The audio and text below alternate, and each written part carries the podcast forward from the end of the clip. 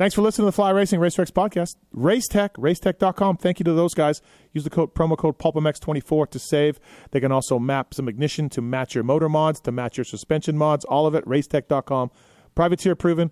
Check out the gold valves. Get your get your suspension work done, people. All right, on to the show. A Pulp MX Network production. Welcome to the Fly Racing Steve Matthes Show presented by Maxxis Tires, Renthal, and Motorsport.com on RacerXOnline.com. With your continuing gracious support of our sponsors, we're thriving at over 1,800 podcasts delivered with over 20 million downloads. Click the Amazon banner on Pulp MX to help us out. Donate via Patreon if it suits you. And as always, enrich your moto lifestyle by working with the sponsors who support us.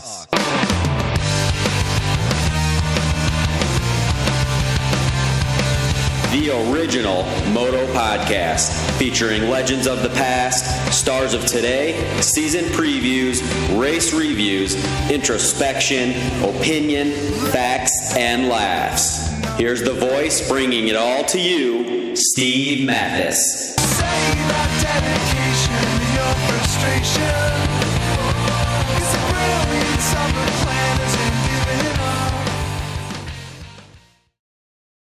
Welcome, everybody, to the Fly Racing RacerX podcast presented by the folks at Renthal, Maxxis, and Motorsport.com. Thanks for uh, listening, everybody. Appreciate it.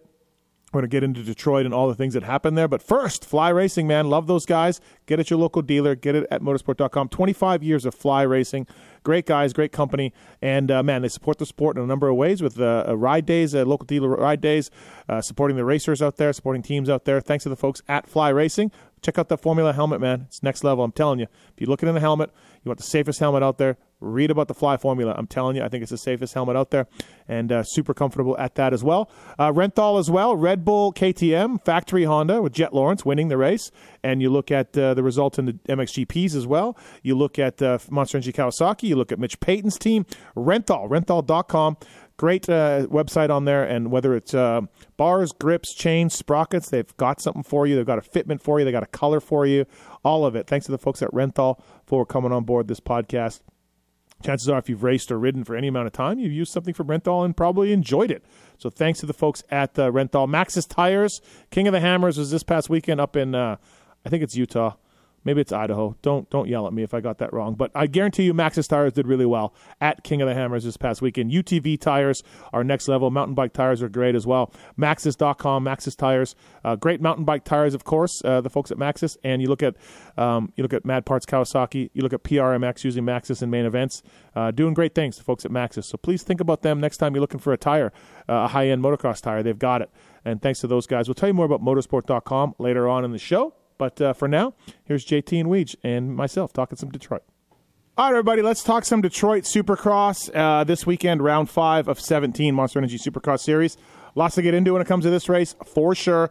First up, he was back in the booth this weekend, so that means he didn't screw it up at the first one, uh, didn't get fired or anything. They brought him back. It's the Jason Weigandt. What's up, Weege? Yeah, that's right. Big NBC guy this weekend.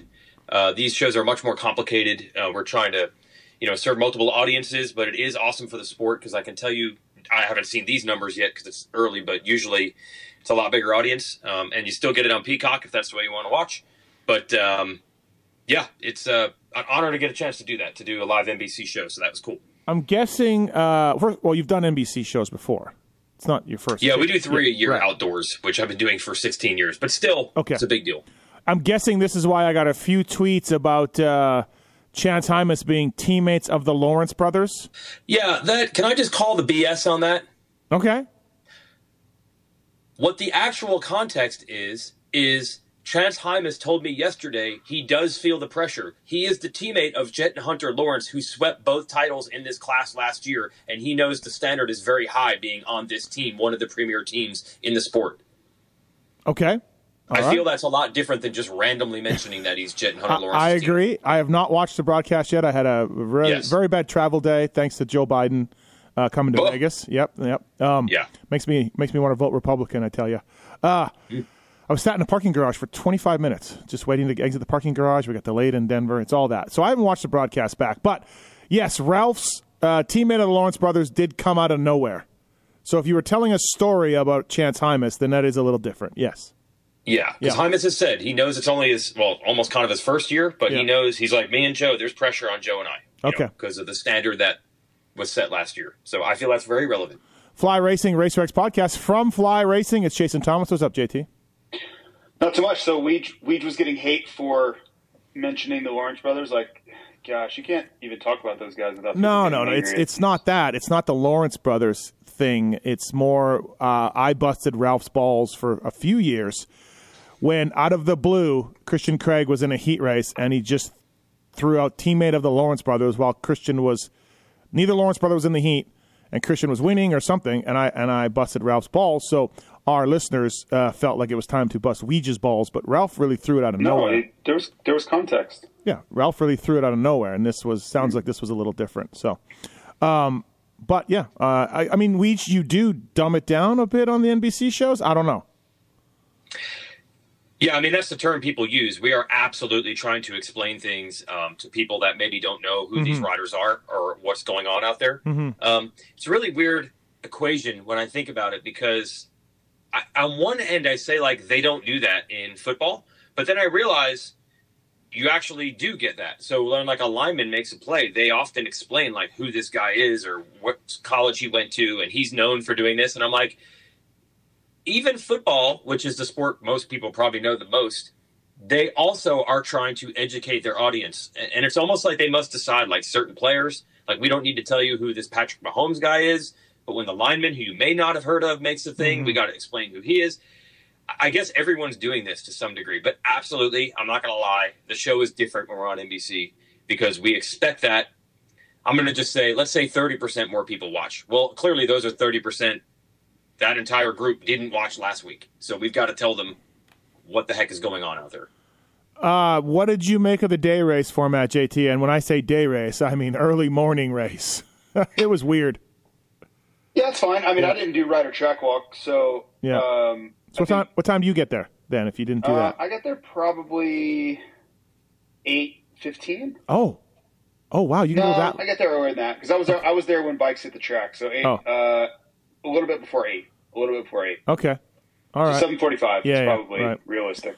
Um, yeah, it's fine. I, Yeah. I don't think there's anything wrong with that. I think it's actually really great. You know, I, I understand for the riders it's a little challenging, but uh, unless they've never raced a pro motocross race, like I don't see what the big deal is. You Um, well, okay. So is it just the covered dome that gets you uh, wine dined in '69? No, I mean that's a personal thing. Like I, yeah, I'm trying to think about the bigger part of the sport. Um, getting coverage on NBC is is the most important thing I think we could have. Like we just, it's so important for. And I know you're going to say, oh, we're not going to get the average person to watch. Like I, I, I'm on the opposite side of that. I think for sponsors, for other companies to be involved, uh, for companies that don't aren't involved in our sport to see it. Um, I think there's a million upsides to it.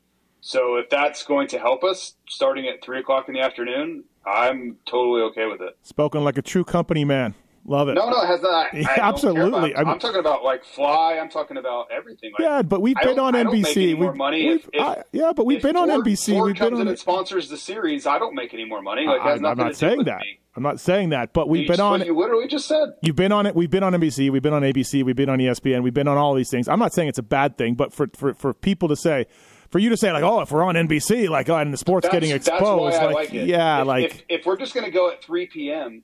for the sake of going at 3 p.m., then I'm out. Like I, I don't like that. It- like I, I think I think it's better run at night. But if we're going to get a chance to be on that big of a platform, yeah, run it at 3 a.m. for all I care. we shouldn't. Well, uh, I don't know what the cutoff should be, but there. I've long said this. There is no need for three practices. There's just not. It, it, these guys. There's two qualifiers. Um, if you have a bike problem and, and they don't make any track changes, which they've tended to do, but thankfully they don't. There's no need for three practices. Uh, it's ridiculous. The tracks are too easy. The tracks are getting hammered as it is.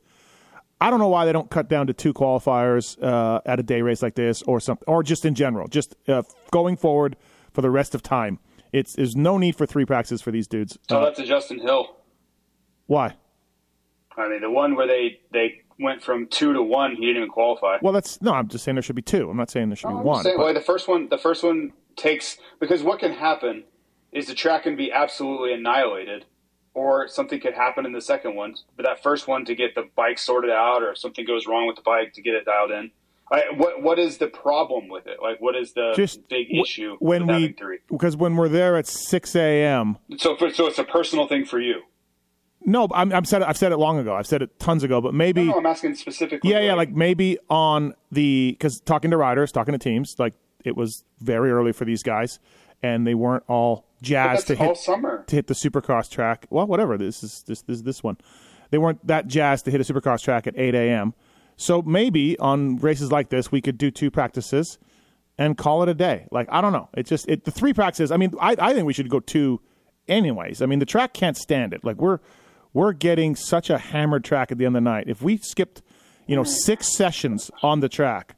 I wonder how much better the track would be at the end of a main event. I wonder. We- It's not because they work on it. It's brand new when we go racing in the they night don't show. they don't get to make it brand new everywhere. You know, they they What are you talking about? they don't make to get to make it everywhere. Everything that they For the want to night show? Yeah, Are you crazy? They don't get to put as much dirt on as they want. I mean, dirt gets taken out of the track during the course of the day. Dirt. The track is brand new for the Yes, it's Steve. smoothed over, JT, but it's not as deep as it was in spots. I, I mean, I've talked to Dirt Wurx guys about this. If you want, I can give you one of their phone oh, numbers, and you can, you can tell them dirt gets taken off. It's not as much of a base as it was. You, you, is that crazy that dirt gets taken away during the course of a day? I mean, is that like nuts? Well, I, I don't think having a, a third practice they're going to haul more dirt in. I guess I, I guess yeah. I mean, I guess the Dirt Wurx guy's telling me that JT isn't right. You're right. You've got it down pat. Thank you. Okay, thank you. Uh, Weege, uh, what did you think of the early morning? Uh, they did throw in a 5 p.m. track. What do they call it? Viewing. So during COVID time, remember we didn't have track walk for like Yeah, maybe 2021, maybe 22. I don't remember. But the riders could look at the track from the stands. So they actually brought that back at 5 p.m. this Friday. Uh, and there was a massive amount of riders there for press day on Friday. So they had obviously already seen the track. So I honestly thought the 6:30 a.m. track walk was going to have no one there. So I didn't even go. Um, because I'm like, oh, everybody's going to do the 5 p.m. 5 p.m. yeah. stands. Half the riders did press day. And uh, so, what was the actual attendance there at 6:30? I don't think eight is insane early, but the 6:30 track walk is a little nuts. So, what kind of attention did you get, or attendance? yeah, pretty good. I felt like it was yeah close to normal. Wow. Yeah, I mean, I thought I thought you were called out on that by Roto at the exact amount of teams, and it was like Husky, Triumph, and one other team that were Star, there of course. full. Yeah, yeah, I, I- I don't know. It seemed like it was, you know, basically normal. Wasn't maybe Okay. as many, but yeah. Yeah, I was surprised. Um, um, There was that press day did seem, I guess, opening round of the East, right? So press day was jammed. yeah, and by the way, uh, I have an assignment for you, Steve. Okay. So I did not know that. Uh, I went to dinner. No, I mean I had a long rehearsal Friday night. Long Mm, Okay. rehearsal Yeah. Friday night. Right. Uh, we were not able to. Ha- I know last week we said we would hang out Friday night. I was unable to. A lot of rehearsals. Yeah. and I was talking to Sean and Joe, they're the PR crew for Feld, and we were talking about the early morning press day that people don't even know exists. Um, so the next level KTM team is like, we'll do all the 5:30 a.m. riding Yeah. this year. Yeah. So I'm like, wait, Rod Bell's doing this every week, and they're like, oh yeah, Rod Bell's great. So I would like you to go interview the riders on that team and ask them about their feelings about the riding at 5:30 because Yeah. Joe, Well- uh, PR from Feld, he swears he can tell the riders are maybe just woken up when they get on the track. so, knowing Rod Bell, I would love to hear his take on this. Listen, I I've did. done a ton of them. I've done- a ton yeah, me too. Press, yeah, Yeah. I What's d- that like? It's terrible. it's not great. Terrible. It's not great. No. Especially like when you on two stroke days when you are going outside to jet your bike, and it's you know thirty degrees outside somewhere, and then you're like, Yeah. well, I hope it's okay in the stadium when I go in. You know, it's uh, yeah, it's it's it's really early. I just want Rod Bell's take. Okay, all right, we could do that. You know it'll be good. Yeah, absolutely. No, for sure.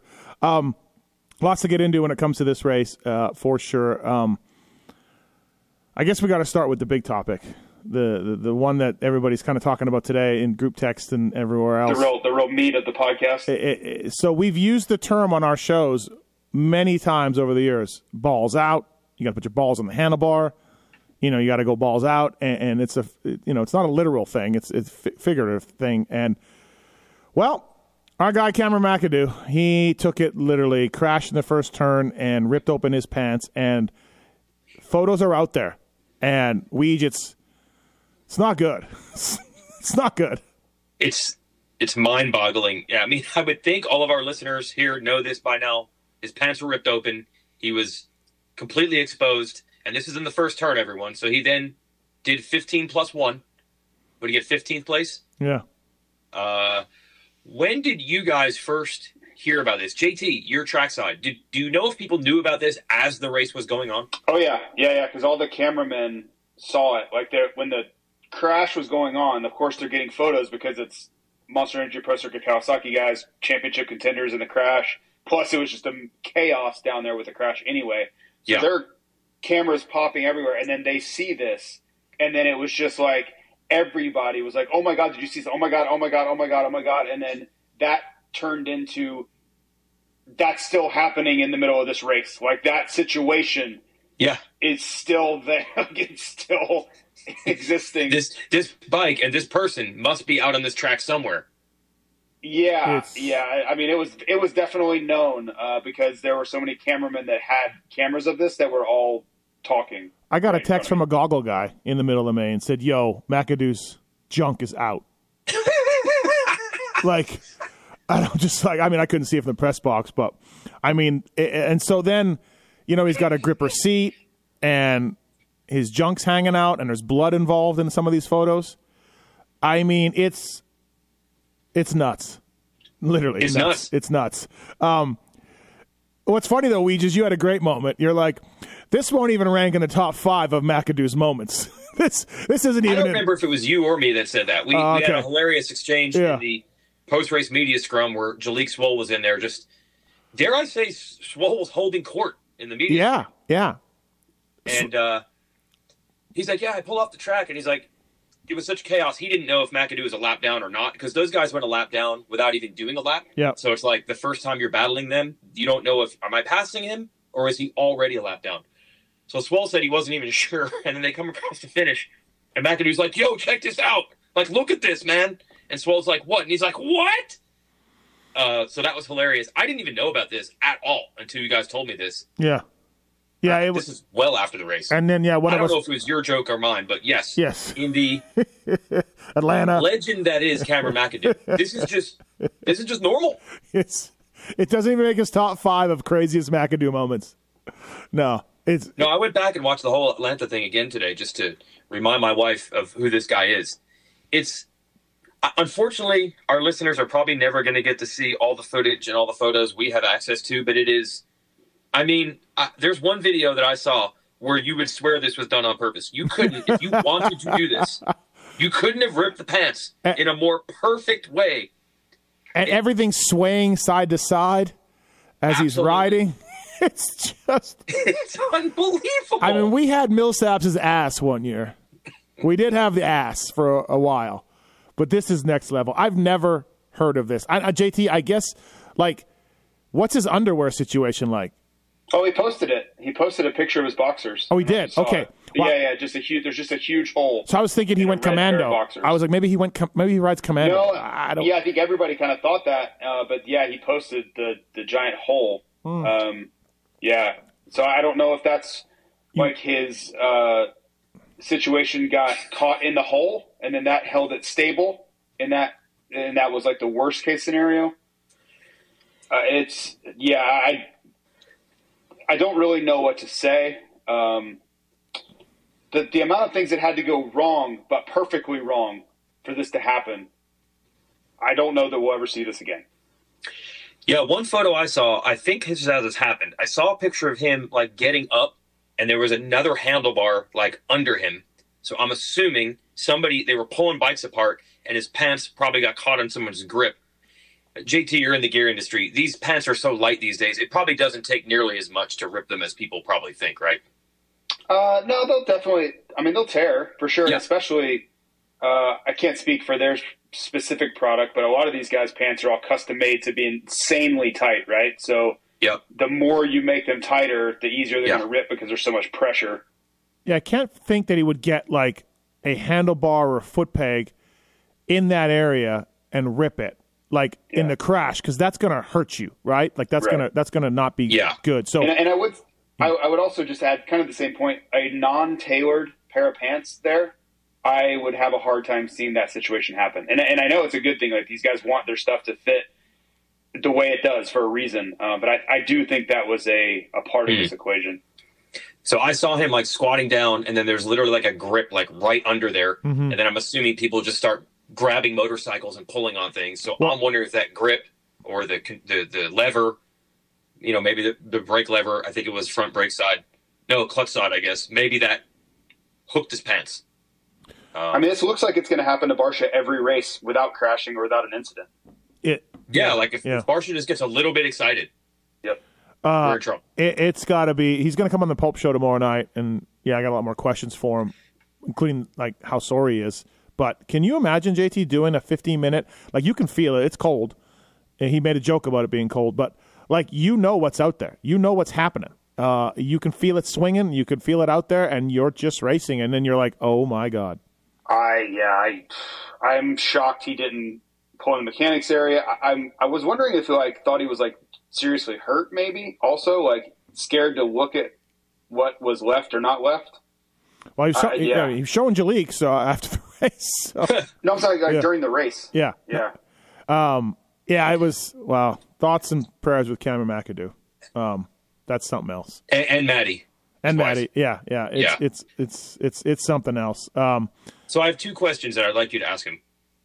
So there are photos of him getting up, Mm-hmm. realizing this has happened, and then basically like, wait, do I grab the motorcycle or do I try to fix my pants? Like he's aware of this Mm-hmm. before he then he decides, I see what I'm dealing with here. I'm getting the motorcycle and I'm going to race. So I can't even imagine making that decision.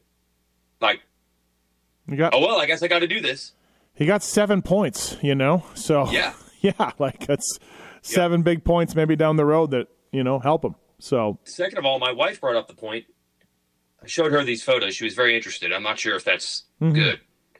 Uh, she's like, so did people know about this during the race? And I'm like, from what I could tell, it seemed like photographers were starting to figure it out as the race went on. And she's like, did the officials know about this? Because like, is this safe? And I'm like, that is an actual really good question.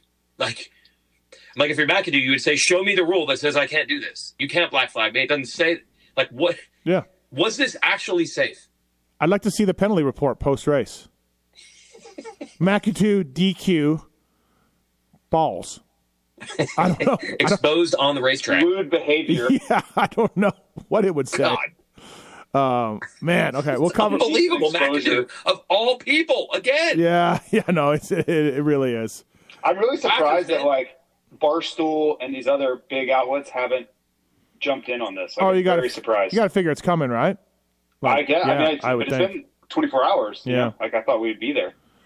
Um, all right, let's talk 450s. We'll get back to 250s in a little bit. Uh, that's a, that was an exciting race for sure. Um, and uh, yeah, we'll get into that. But yeah, Jet Lawrence uh, got the start and led every lap, and this is kind of what he's done. Uh, his other win. Um, so yeah, great race. He got a lot of cheers. Cheers pre-race, cheers post-race. All of that booing stuff was not on the East Coast. I mean, by far, Aaron Plessinger was the most popular rider by far in Detroit, based off last year and everything else. But uh, fans were happy for Jet. He rode great. He had a close one. Oh my God, he had a close one, uh, as did most everybody. Actually, let's back up on that. I did want to bring this up. So we had two mutters, right? We had a triple crown. We had A1. That's weird. And I told somebody either track walk or Friday that I was looking forward to a normal race in the dome and, you know, just a normal 20 minute all of that. Well, this, we're still waiting. We're going we're going to have our first race, normal race in Glendale. Because Really? this, You don't think this was a normal race? this track was brutal. I mean, these guys, talking to these guys afterwards, they were like, man, it was survival out there. It was so soft, so rutted, um, all of that. And these guys were like, it was sketch. And um, it seemed like everybody had a moment or two, and no one could this, fully man, go. I, I struggle. Okay. I struggle with that. Like, if, I understand racing can evolve and change, but like, I went out there and looked at the track. It was gnarly, but this has always been an aspect of racing. Like tracks like that. Like it, it it's always been. There have been Well, races like that. nobody- like Indy, yeah. St. Louis. right. I, but it's a it's an extreme condition. Okay. So I, I, don't know. I walked the track after the race. Like it, it was definitely really gnarly, but I I think that is a very much an aspect of every year of Supercross. Like I didn't leave there going, well, we can't take anything away from this race because no, we can take something away. I just, I just, Okay. I'm the one saying it. These riders didn't tell me, hey, it's not a normal race. I'm saying like Right. this was such an extreme race for these guys, and it seemed like it was such a gnarly track that. I struggle. I struggle. I guess we'll just agree to disagree on extreme. Extreme. That's all. Well, we know Glendale generally great track, great stadium.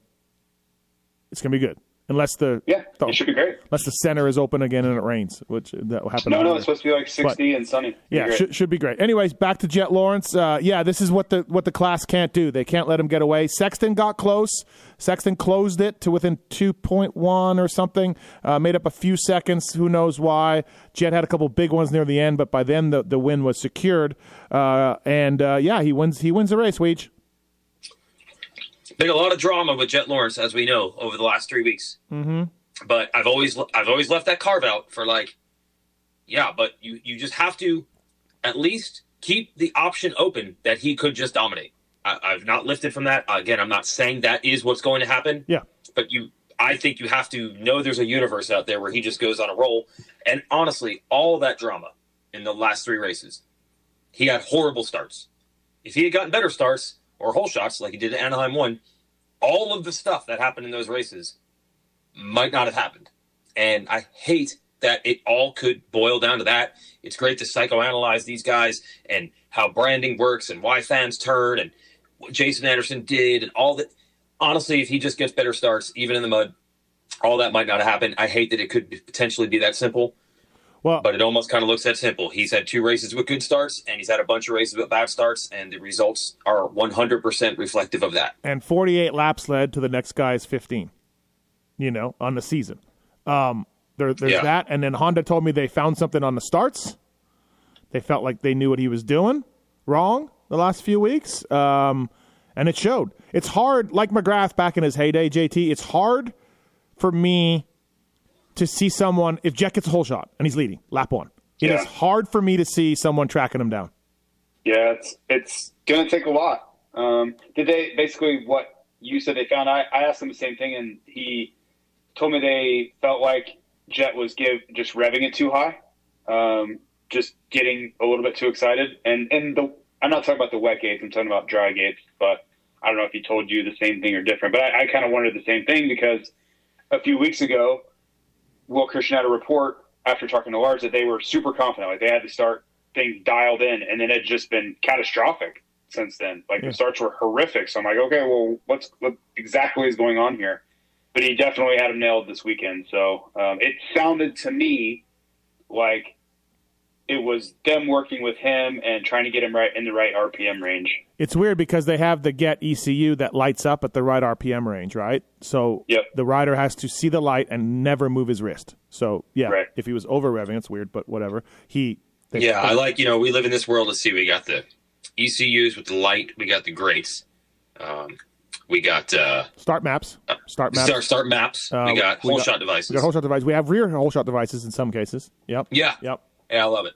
That's great. Well, the grate the grates really changed that, right? Because with all those things you're talking about, ECUs and all that, like if if you have different type, types of dirt, it really changed. Like it doesn't make that much of a difference. But when you have the same grate that's consistent week in and week out, man, it really matters. You know, like just launching off there, like they can get it pretty close to perfect. So it, it's interesting. Like I think the technician side comes so much more into play. But like Steve's saying, yeah, if the rider screws it up, all that goes out the window still. Yeah, but the opportunity to screw all this up is much, much much, less. less. in this Oh, yeah. scientific Yeah, yeah. world we now live in, where we're like, we know every week we'll have the exact same piece of metal and the same Yeah. tire. Yep. The Uh, grade I is, don't- I- to me, the grade is the biggest variable there. Like that has made it so much the same. So now no, it's no, you're right. The You tech, can't. The. ECU doesn't help you nearly as much if the soil is different every week. right. right. The ECU is only as effective when mean- it's the same launch every week. I just Or just imagine, you know, moving your wrist, having a light come on, and that's exactly where you need to hold Yeah. it. You know. Yeah. Never Oh, mind. Oh, yeah. It's it sounded like they thought Jet was maybe getting a little excited, like too anxious, and that was throwing things off. Did you read? Did you catch the big one, the endo, uh, near the end of the race? On, We did catch that one on TV. yes, Yeah, that yeah. could have been Yeah. really bad. But uh, Jet claims he had another one. yeah, he had another one before the on off uh, after the finish. I did a report on that uh, post race show. You can find it on uh, SMX YouTube. Mhm. Uh, there's a huge rock in the road, actually two rocks, and it was really easy to see why he almost died uh, because I don't think he knew it was there, and it was really nasty. Yeah, if we would have had one less practice, that rock wouldn't have come up. Oh, perfect. Okay, Yep. cool. Yeah, great ride from Jet Lawrence, and uh, yeah, Titans the points up. Uh, Sexton gets the red plate back by his second place, and um, yeah, Jets uh, one point back, and then AP one point back of that, and then Cooper Webb uh, six back. So yeah, things are going great. Uh, Sexton rode well. Um, you know, just yeah, he closed in with Kenny a little bit, couldn't couldn't quite get him. Uh, he rode well though. Uh, what was his mood like afterwards, JT Who is this? Sexton? Ken? Oh, Sexton. Um, I don't know. Like it's it's hard to tell on the podium unless unless things are really going sideways. You don't get much raw emotion. Um, and they're these guys are veterans now, so they are doing a really good job of kind of keeping their composure. But I will say, uh, I was surprised a little bit because there's good news. Like he got the red plate back, so I guess if you wanted a silver lining, but he doesn't seem all that upset that he's losing to Jet. And I, you could say that last summer at times too, but he seemed more upset. I don't know. Like I don't, I don't want to think it's like acceptance. You know, like that. I, I don't believe that's Chase's mindset. But when I talk to him and he's not like angry, I'm like, man, like I would think he would be more more upset or more discontent mm-hmm. or I don't I don't know. You know what I'm saying? Like kind of want him. Like I, I'm pic- trying to picture other guys. Ricky Carmichael comes to mind. Guys like they'd be pissed if they just got beat. You know, like and I I'm not getting that from Chase right now. And maybe that's a plan to stay calm, ride this thing out, be there every week. Maybe that's the plan. And, and I'm misreading the situation. But I expected him to be a little bit more frustrated than he was. Uh, Ken rode really well to get the third. Uh, got up. I don't know. He was probably like sixth or seventh. Uh, went by Anderson. Went by AP. Uh, went by. Uh, someone else? To- Tomac. Tomac. Yeah, Tomac. Uh, we'll get to that. So yeah, got got third. Kenny rode really well. He was happy with the race. I think afterwards. Um, and at some point, I was wondering if he was going to maybe get Sexton. Uh, he was moving up on him a little bit, and then kind of settled later in the race to that. Uh, Cooper Webb, I, I thought he could have won. He he had a nice uh, heat race. He was fastest in practice, right? Did he end up getting pole position? He did, right? I know he's faster in one. Uh, no, Jet was. Okay. Jet was faster. Uh, Cooper's fastest in one of them. the last one. Yeah. Um, Weege, I thought he could have won. I really did with a better start. Crash in the heat, and I wonder if the gate pick screwed him because he could only get up to fourth, I think. So then he got eighth gate pick. Uh, let me see here. He got ninth gate pick, actually. Um, and I wonder if that was the, the difference, Weege. Oh well, uh, we should serve it up to the intrepid television reporter who uh, asked that exact question of Cooper Webb after the race. JT. Yeah, so I did ask him that, um, and I, and I struggle with this. I was uh, Weege and I had a great opportunity to speak with uh, our boss at Feld Entertainment, uh, Ken Edelson, and, and I love your input on this too, Steve. Um, so I kind of had a very strong opinion that the crash in the heat gave him a bad gate pick, and that start seemed, you know, the, the track was so much start. It seemed like his best chance to win went out the window with the heat crash, which sounds crazy, but that's how these things go. So I kind of teed that up, and I don't ever know. Like I have this thought that I really want them to touch on, but my biggest fear is I knew like Cooper was really angry after the main event. Like he did not want to be doing that interview. I don't Oh. think. He kind of had to, right? to go He, he got fined. He got fined for the other one. So yeah, Yeah, yeah, he, he wasn't trying to leave, but I don't think he wanted to do it. Right? He was pissed because he knew how good he was riding, and he gave points away. But my biggest fear is that he doesn't touch on that. Say, "Yep, eh, well, it is what it is. We're on to next week. You know, I'm here's my sponsors, and I'm out of here." And I'm like, "There's so much more to the story for him to get into." So I never know. Should I lead him to it, or should I just hope and pray that he's going to tell us where the night went sideways? And I, I like I feel like I shouldn't be the person putting words in their mouth, but I don't want the point to be missed either. I don't know. I don't know that there's a perfect answer, but that's the challenge that I kind of go through each week. I mean, I, I'm the guy with opinions on everything and anything all the time. So I would say, do you you know I would put that in his mind. I'd say like, uh, man, with a better gate, do you think you could have won? I don't know. Yeah. you know. And, and I guess the rule always is, yeah, I, I need to ask, pose a question to him is what I'm supposed to be doing. Yeah. I just don't want to lead the witness too much, but I also want to make sure that we get that point on television because I know that he knows it because I, it's all, you know, I, I understand this racing dynamic. I know how this goes. Um, and I want to make sure that the viewer gets that too. Maybe they didn't see the significance of that heat race crash, heat race crash, what it does to your night. You get pushed on the outside of the start from all your competitors. Uh, so yeah. Anyway, I did ask the question. He was very much like, "Yeah, it was just the heat. Like I crashed. I knew I was on it tonight." When that happened, everything like the snowball started going the wrong way because of the start position, and then I'm outside and I get a bad start and I can't catch up. Um, so yes, to your point, it was the same as his point. Yeah, he was he was great, and, and the track was breaking down so badly. Uh, I talked to one rider after practice, and I mentioned that I thought Coop was going to win, and they were saying he's already going lower in the turns than us. So I'm like, okay, this guy sees it too. Um, yeah, so I just thought that as the track got broken down and as things got shittier and shittier, Coop was going to find a way. But Weege, I mean, having said that, if Jet gets a hole shot and Coop is second, I think my previous point about Jet stands. As good as Coop, as good as Coop was, I don't know if he runs down Jet. But let's say Coop gets the start and Jet gets a, a second or third, then maybe Coop takes off. He was that good. Honestly, man, it's it might be the last test that's left. Um, you know, Sexton is being pretty clear that he still thinks there's things to learn and get better on this motorcycle, but we've seen Sexton behind Jet a decent amount now, and um, you know, Jet's been able to win those races. Um, we've seen Jet battle a couple of these guys now. Obviously, we saw him battle Anderson, et cetera, et cetera. We have not seen, besides the heat race in Anaheim one, and we don't know how the main would have gone there because Webb was getting close. Uh, getting sorry, excuse me. Still have this cough. From, Still from when he was at your house, Steve. yeah, this is still. still from the preview show videos. Still. two months. Okay. Two months this cough been around. Uh, anywho, this Cooper Webb, this 2024 Supercross season Cooper Webb, not the SMX Webb, not the Paris Webb. Uh, that to me is one of the last challenges. I, I don't know. Uh, That's like a, a wishbone. Which which way is it going to break? Um, I feel like it's a matchup we haven't quite seen yet. Now maybe Sexton gets better, and the next time he starts right behind Jet, he beats him. But I don't feel like we've even seen this Webb versus Jet enough to know. And you know one thing, Webb certainly wants this shot. He would love. I think you guys probably agree. If you could ask Webb, you beat Jet one of two ways. You just hole shot and he can't get you, or you stalk him for 15 minutes and then you make something happen at the end. I think you would prefer the second one. Oh yeah. Yep. Oh yeah. 'Cause He wants. The, he how you wants the needle. and he's played that game a million times. So I'm sure he is salivating Maybe over the opportunity. And somehow in all these races, Triple Crowns too, we still haven't really gotten it in a main.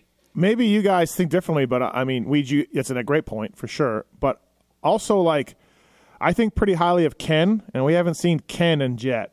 You know, Yeah, you're right. Y- you know. So I feel like Ken when was really good in that main. he was, he was great, and I feel like when the chips are down too, Kenny can rise. Kenny, he can't do it seventeen, but he, when it, when it the opportunity is there, I feel like Kenny can dig deep and pull it out. Right? Um, not like McAdoo. I mean, we Just- we just- saw we pull it out. saw it in Chicago. Like he can give yeah, Jet all he wants. yeah. So we haven't seen Yeah. the, the ninety four and the eighteen yet either. Yep, but that but, is a good point. but, Uh, uh, I'm sure Plessinger and Sexton would say otherwise. You know, Yeah. our time is coming. Yeah, But we just haven't really seen Roczen or Webb against Jet yet this year. I do. I do think Webb could have gone with him. I don't know who beat two, but I, Yeah. I think he would have given him a fight in that main event. I really do. Anderson It's fifth. such an oh, interesting dynamic because you have the kid whose specialty is keeping a two second lead and no more than that, and a guy whose specialty is keeping you within two seconds. That's where he wants Yeah. you. Well, it's the so crazy. The track slowed down, which really plays into Cooper's hands, in my opinion. You know, Mhm. if the track stays real fast, really fast, Jet is. I don't want to say impossible to beat, but good luck to everyone uh, on a perfect track where he can just unleash his talent and ability. But when the track breaks down and gets slower, you have to pick your way around it a little bit more. That's to me where Cooper could have made things really interesting the last few laps. We we texted with him last night, Weege, a little bit, and he did seem pretty bummed on everything too. So uh, I think Webb knows this was a, a lost opportunity with the fall in the sand. Uh, I flew back. Oh, yeah. I flew back with Anderson's uh, agent today, and we were uh, hanging out because we were delayed a whole bunch. And he said that at one point Jason was going backwards, and he was like, "Uh oh, this isn't good." And then he said he almost had a big one, almost went down, and then all he said that lit a fire under him, and he rode much better from there on out. So um, yeah, he got Aaron and uh, and Eli after that. So Jason fifth on the on the night, AP sixth. Not quite the same Detroit magic as last year. Not bad, but not not quite the same Bad magic. start. Yep. Bad start. Uh, Dylan Ferrandis was up there. Uh, he probably's not happy. I think he was fourth at one point, right? Was he third? He was third. Wasn't he third early? Yeah, I Yeah. saw his team at the airport, and uh, David Eller, the team hunter, said that Dylan said, you know, going, you know, he tried to go with those guys or did go with those guys in the first couple laps, Mm-hmm. and I think he was, I think that took a lot. You, whatever you want to call it, tightened up, whatever you want to call it. Tightened up. Yeah, tightened it, up. um, tightened up. Uh, switched from Pirellis to Dunlops too for this week. I wonder that that behind the scenes is a spicy meatball because the team Yeah, probably it also was his worst result of the season. yeah team probably too, got paid on top of that. from Pirelli and had to get out of that. And we all know the Stu uh, Bridgestone drama, right? Or was it Dunlop? I don't know whatever he went to from Pirelli's uh, back Yeah, in the he's day. not done up now. Um, but no, whatever Stu switched to. Oh, sorry. Uh, yeah, was, he, he used a Dunlop that right. Anaheim two or whatever it was. Yeah, so that that behind the scenes, that's a spicy meatball. But I talked to Dylan about this tires last week specifically. Like I know Dylan's pretty finicky on setup, I, so I asked him about tires after San Diego, not Anaheim, after San Diego, and he said uh, this week they weren't great, they weren't very good uh, for the conditions, but he thought he was excellent in San Francisco mud. So you know he seemed pretty happy with everything. So uh, Dylan seventh, uh, Hunter Hunter Lawrence eighth. Um, yeah, I kind of was watching Hunter Lawrence a little bit. I had a bet on him beating Justin Barcia, which I did win. Uh, so I was paying a little bit of attention to Hunter Lawrence. He had a steady race, just kind of right outside the main pack, you know, of guys. Uh, Justin Cooper got a bad start, worked his way up to ninth. I think at one point Cooper was 14th. Uh, worked his way up, um, and also he was up there again in qualifying in one of the practices again. Not not fastest, but he was right up there again. And uh, Eli Tomac, Weege. Uh, Uh, you know what? It did. I look, don't really have much here. he, he he was fast in the beginning. He had the second fastest lap time of the night, I believe, in the main. So to me, this goes back to other weirdo Eli rides where he gets arm pump. Yeah, I'm looking at his laps. He's in the 44, 45 range, which is what the pace was. And then all of a sudden he goes eight tenths slower on lap eight compared to lap seven. And then he goes all the way into the 46s, and then it completely falls apart to where by lap 13 he's doing Yeah. 48s. I checked in with some people close to him, and it was not, you know, there was nothing wrong per se, like with the you know flat tire or you know anything like that. So I'm gonna go with setup, JT, setup and arm pump. I don't have any answers for you, man. It was a perplexing situation because it wasn't just "Ah, I got to back it down a little bit here and bring this thing home. It was way off. I mean, Yeah. way off. Uh, so I don't have any guesses other than I, I mean I understand what you're saying. I don't have anything better to add to it, but wow, that was uh, that was something. It reeked of some Cowie rides where afterwards you talk to the Cowie guys and they're like, he got arm pump. Yeah, it, it felt just even worse than that. You did? Like, Yeah, which so? is hard to believe. Like it was, it was bad. Well, he won last week, and then he does this, right? He won the last Yeah. one, and then he does this, and then Glendale is really good for him, I think, right? He's he's won there a bunch. Yeah, yeah, he's typically Um, great there. So, yeah, big weekend in Glendale for the, for ET three. Right? We can all agree on that. Yeah, for sure. I, I just I would love to have some sort of answer. Like I, I don't know how you don't say something after that. Like I, I don't know if he has a agent or publicist or Twitter. No, or I don't think he has a publicist. Well, we could get Zacho to uh, maybe tweet something, and maybe he'll come back. Oh, get him out out of of, out of the woodwork. Zach, Zach, we need a bat signal for Zacho to put a tweet out. I mean, Did it Eli literally ever looked like he back couldn't ride. that? What's that, Weege? Sorry? Did, did Eli ever do anything else on Twitter after that? No. Okay, he had not. He- he's had one tweet in like six years. He just waited. He, he's like that, that Kevin Hart meme or whatever, or rubbing the hands together. I don't know if that's Kevin Hart or whatever. Like that gift. Yeah, of- he's been waiting the whole time. Right. If, if, if listeners don't know, what we're It's talking definitely about. not Kevin Hart. It's not Kevin Hart. Yeah. Okay. No, it's a guy from uh, The Wire. Okay. Zach Osborne randomly is, I think, responding to someone on Twitter and Yeah. said like, "Oh, I would always try to roost Eli. I felt like that was one of the main things I could use against him." And then Eli Tomac, like uh, the Undertaker in, in WWE, suddenly the Twitter Eli Tomac sits up and comes back to life. Had not tweeted in like five years, and responds to Zacho and says, "That's ridiculous. That'd be like saying the only reason I won is because I was good at getting hole shots." So Eli basically saying, "My starts have never been good. I can handle some roost." And insert Zacho Homer into the bushes. Yep. And then that was it. Yep. Haven't heard from Eli. That was Ah. one tweet in like six years. yeah. Well, I, I mean, I checked in with some people. Like I said, it, it was not like, hey, flat tire or hey, uh, bike issue. You know, none of that. So, um, which tends to make me think it was arm pump, which is ba- which is something he's battled. So, Yeah. Um, Malcolm Stewart, 11th. Big weekend for Tomac this weekend, everybody. Uh, Malcolm Stewart, 11th. He also crashed in early on. Stay with me on that. And Um, the whoops. Yep. Yeah, he was there with Anderson. Barcia, I told Ollie Stone, uh, T- TLD manager, I'm officially worried about Barcia, and he said, "Don't be. Give him a few weeks. We're working on some bike stuff." Okay, moving on. Yep. Um, did he? He was ahead of Tomac. We had him past Tomac, and then he must have crashed with like two laps to go or something. Yeah, definitely near the end, right? Yeah, he was ahead of Tomac, and then suddenly Tomac was back in tenth. I don't think Tomac was uh, putting on a charge at that point. Two So something like two that. races out of five, Justin Cooper's caught Eli late in the race and passed him.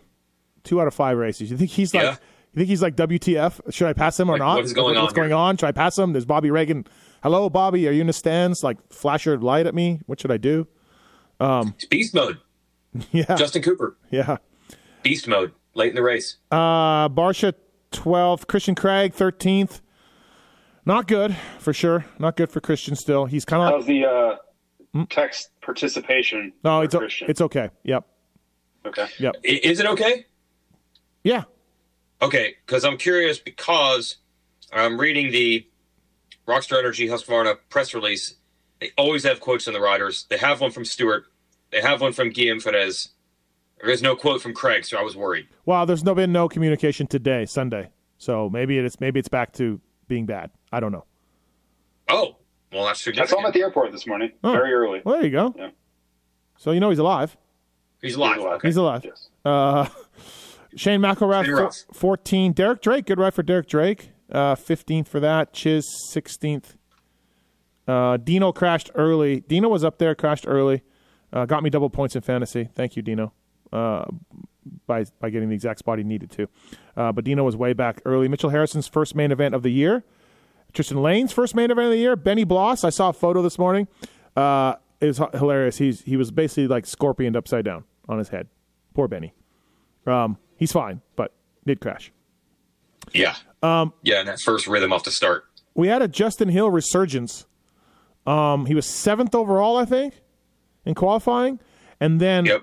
in the LCQ, he was like I don't know, tenth or twelfth, like not looking that good. And then he realized he was Justin Hill, and then he blitzed his way and he won the damn thing.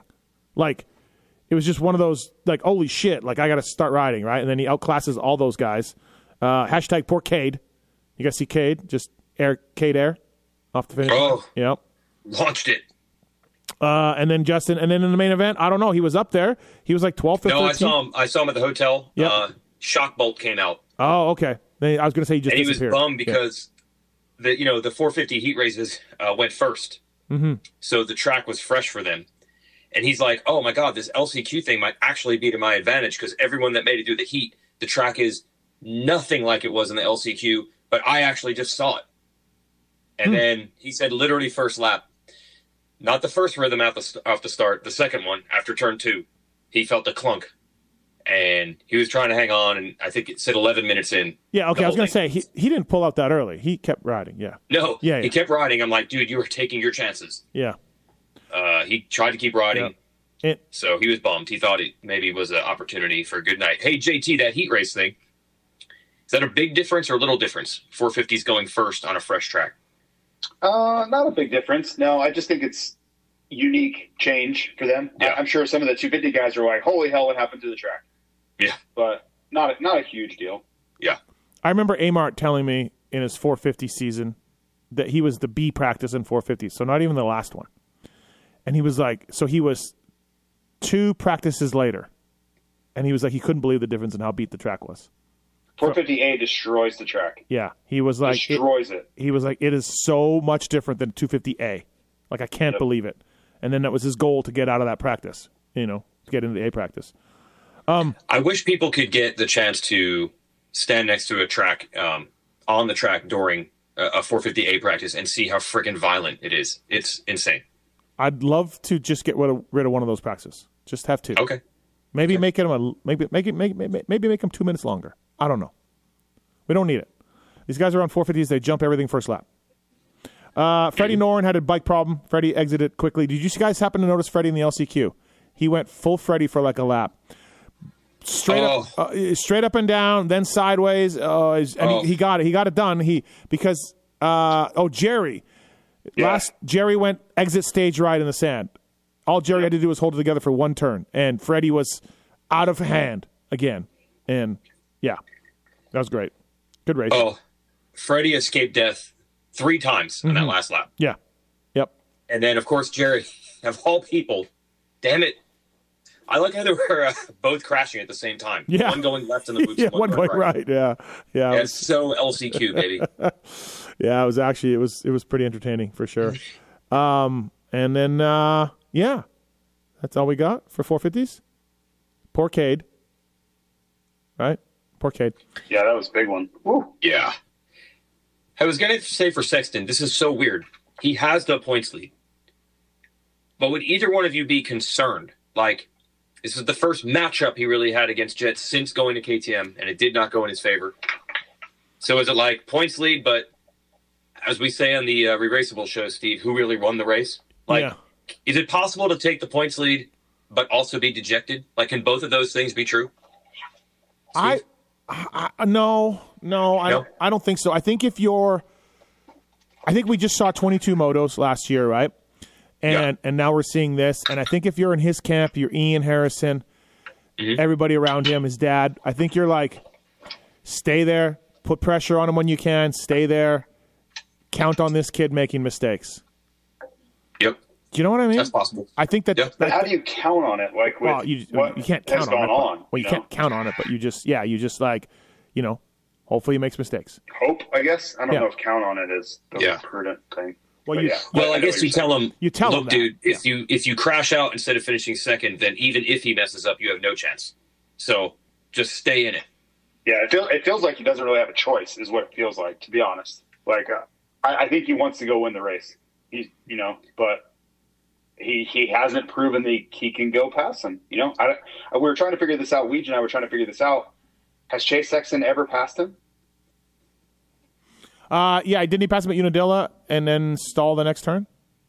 Mm, No. no. they were like side by He didn't get side. Oh, okay. Yeah. All right. Um, yeah. Stu's theory on Stu's pod is that he's basically becoming Ryan Dungey, and he's just going to try to do it that way, which is kind of the the theory you're throwing out there, Steve. But that didn't work against Phil. Oh, Poto. it didn't. It didn't work Yeah. against I- Poto. honestly, though, I, I love Stu, but I can't take his Sexton stuff seriously. He's too too He's hard bi- on him. He's biased. He's, yeah, yeah, I just can't. I, I don't know what happened between them. They, they, they both Well, claim. they it didn't end well. no, That's but all that matters, right? They both So claim it was you're fine. They both claim it was fine, and Yeah, then and then you know, You know better than that. well, whatever. But um, I don't know. I see, using the words of Chase Sexton's going Ryan Dungey is odd to hear, right? This is a man No, who no, literally. he's the anti Dungey up until last year. yeah, that's what I mean. Like that's a weird, Yeah. weird But I- thing. I, think I think this is being forced upon him. Like I don't think he wants to do that.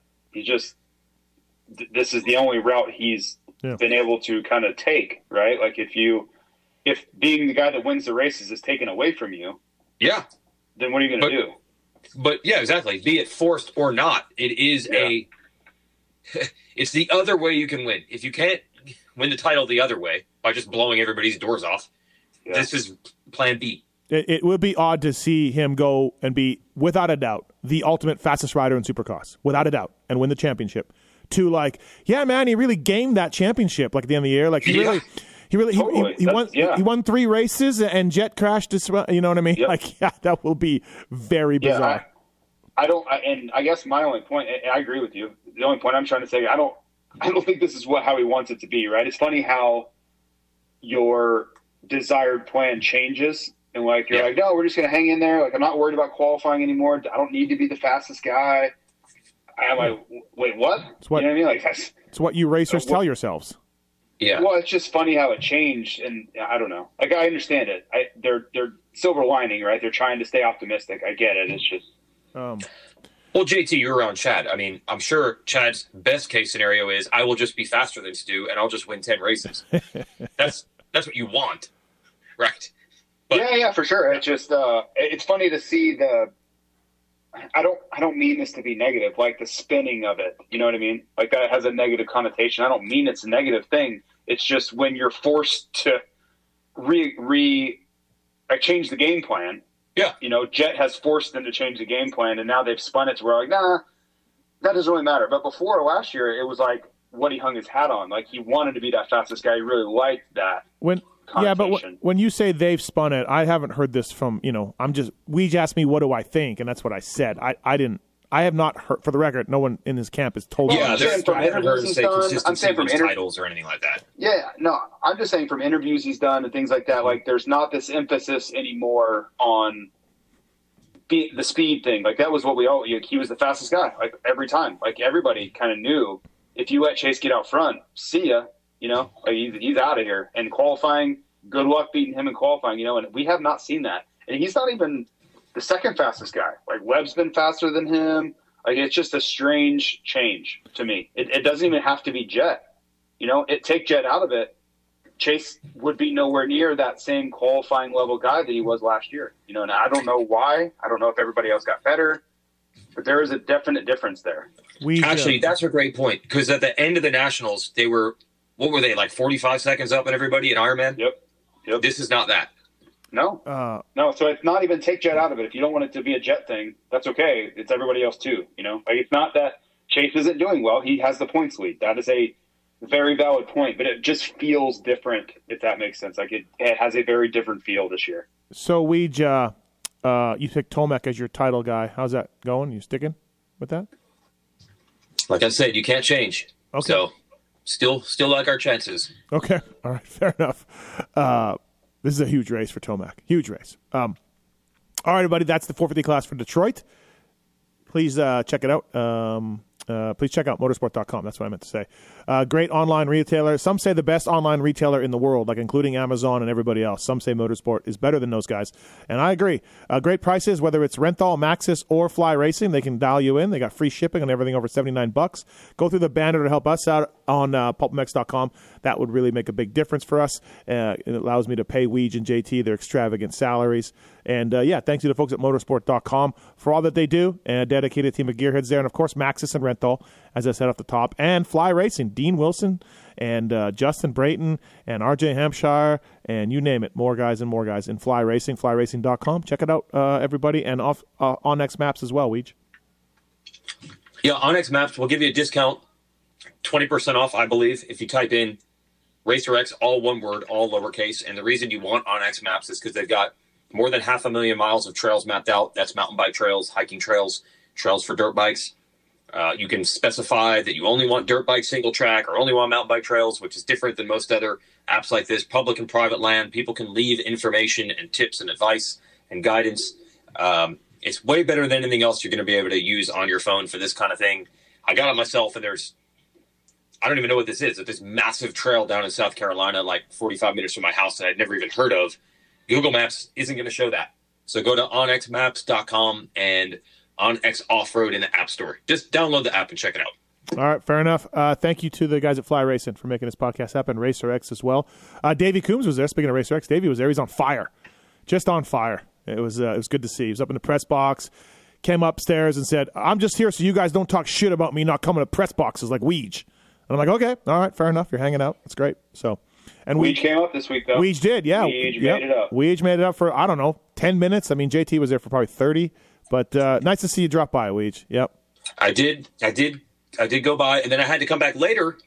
Uh, our man Swizcore had wristbands for him to get up to the press box, so I had to meet him outside. Yeah, I was very tough. surprised. I was very surprised that you a got the wristbands and then and then like had time to go outside and find them. Like con- congrat, like commendable. I was surprised. It probably wasn't probably wasn't what I should be doing with my time. Mm-hmm. But um, I, I some of my friends have been saying that I've sold out, So I really wanted to come through and uh, prove to everyone that I'm still got my feet on the ground. Okay. But the real bummer situation was we had dinner, TV dinner, well catered TV meal, and I had just sat down with the great Justin Brayton. And then I got the call that Swisscore was outside the building. and I had okay. to leave. Yeah. All right. Uh, great to hear. You guys, um, what'd you have there TV Compound Land? What was it this week? It's like a jambalaya. Uh, Mm. JT, do you uh, do you eat with us, or do you have like some pre-planned like Whole Foods deal? Or, No, I ate. Uh, I ate some of it. Um, there was Okay. like shredded chicken, ribs, and tater tots. Okay. Yeah. Yep. And some jambalaya. It was good, but I had to quit early and uh, not hang out with Brayton. I had to settle for the fact that Brayton and I shared a car from the airport. We were on the same flight out. Yep. Uh, we had the very long rehearsal Friday night. We Yeah. drove to the track together on Saturday. I had to settle for just that. What what what a time to be alive for Jason Weigandt right now. Just what a time to be alive. Um, well, we got we got Jimmy John's uh, subs up in the press box, so yeah, you guys can take your jambalaya and stuff it. Wait a minute, you serve food? Yeah, we we we got. Well, there was the word was pizza early in the day, and then an Audible was called, and we got Jimmy John's.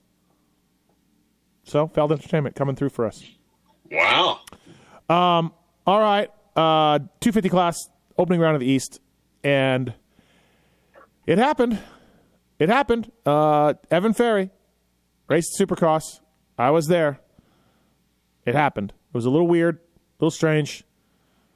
Um, Timmy, Evie, uh, the Deans were there. JT, I don't know if you saw them. I did not see them, Yeah. but uh, yeah, I, kind of saw.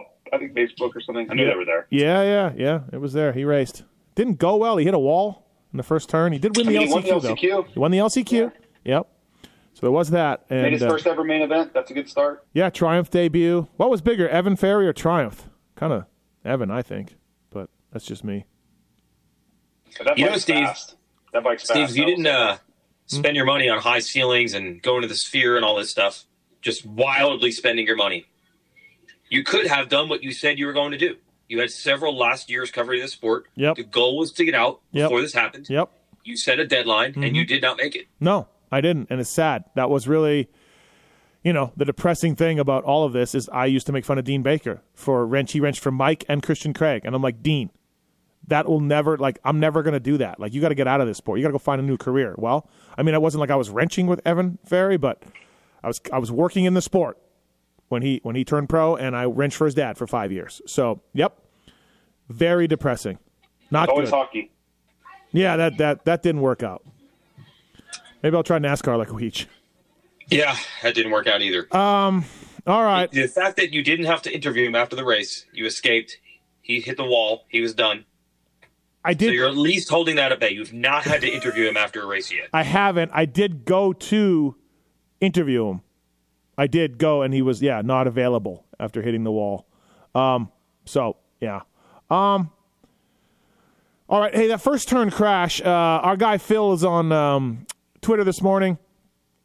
You know, um, I watched it back a few times.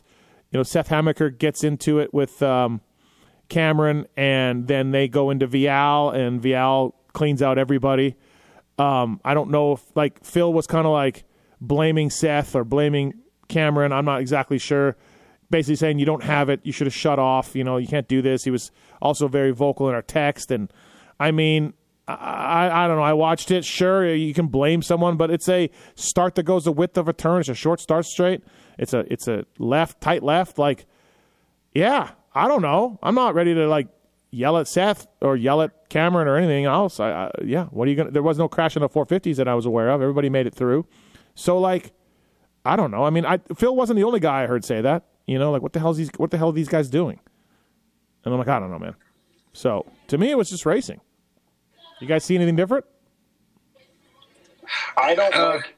Go I don't JT. like those. I don't like those ninety degree left Mm-hmm. first corners. Yep. Um, I think those are asking for a lot of trouble because there's just nothing like everybody's going in there. You can't really let off because you got to get there, and then there's nowhere to go. So if Yeah. anything happens on the inside and they stand each other up, they can't brake anymore. And guess what happens? Everybody on the outside, they Mm-hmm. are absolutely toast and going onto the concrete. And I've seen it so many times and we only got one one really good taste of it, but that was plenty. Um, but that that dynamic is just not a great one.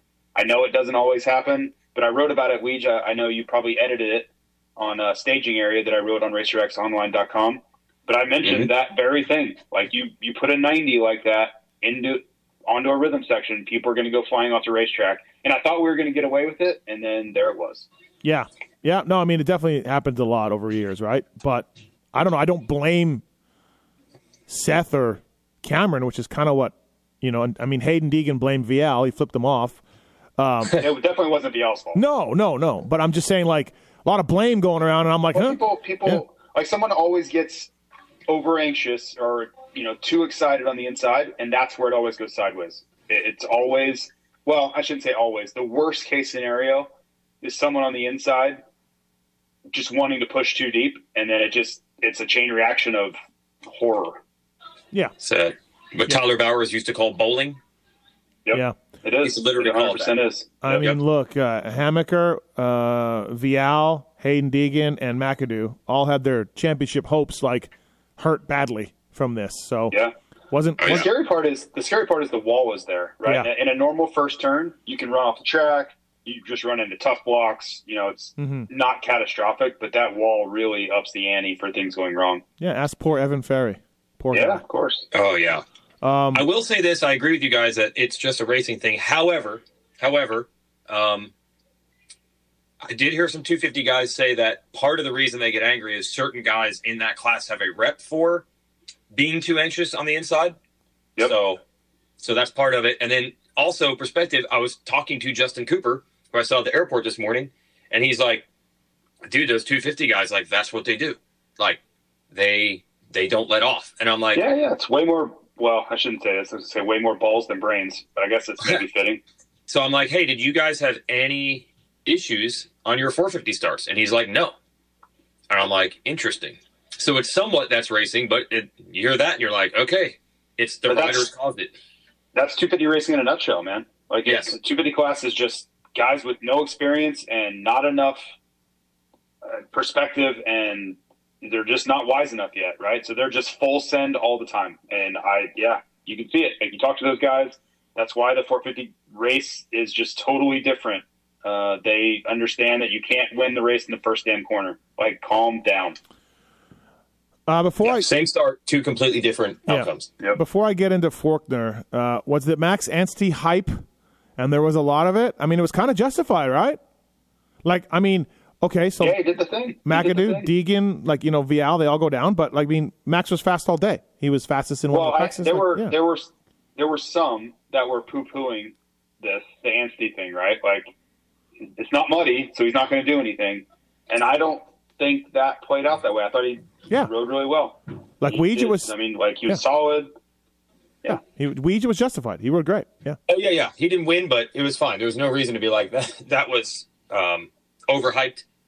I guess we have a. Is there an Anstie realist? Is that what, There what is. we got here? There is an Anstie realist out there. There is. Okay.